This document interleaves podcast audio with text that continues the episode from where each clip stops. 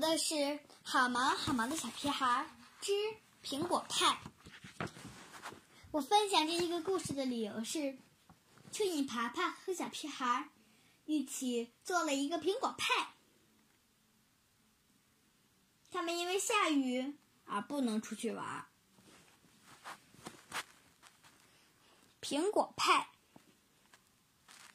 校车刚把小屁孩和爬爬送回家，天就开始下雨了。他们不能去外面玩了。谁愿意做一个派？猫妈妈在厨房里问。“哦，我。”爬爬回答说，“做一个苹果派。”当然可以。猫妈妈回答。男孩们跑进厨房，围上了围裙。爬爬削苹果。小屁孩和面，猫妈妈切苹果派儿，多有意思啊！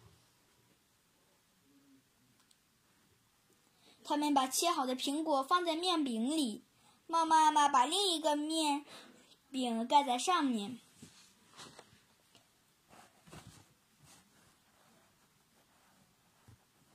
猫妈妈，爬爬说：“我可以在苹果派上画画吗？”哦，当然可以啊，爬爬。猫妈妈说：“爬爬用一把叉子在派的皮上画起了画。”哎呦，你画的是你的帽子！小屁孩指着画说：“哦，对，爬爬，你的帽子哪儿去了？”猫妈妈把派放到了烤箱里。小屁孩和爬爬在厨房里到处找帽子。帽子到底去哪儿了？孩子们，太阳出来了。猫妈妈说：“你们为什么不出去骑会儿自行车呢？”我不能不戴帽子就出去。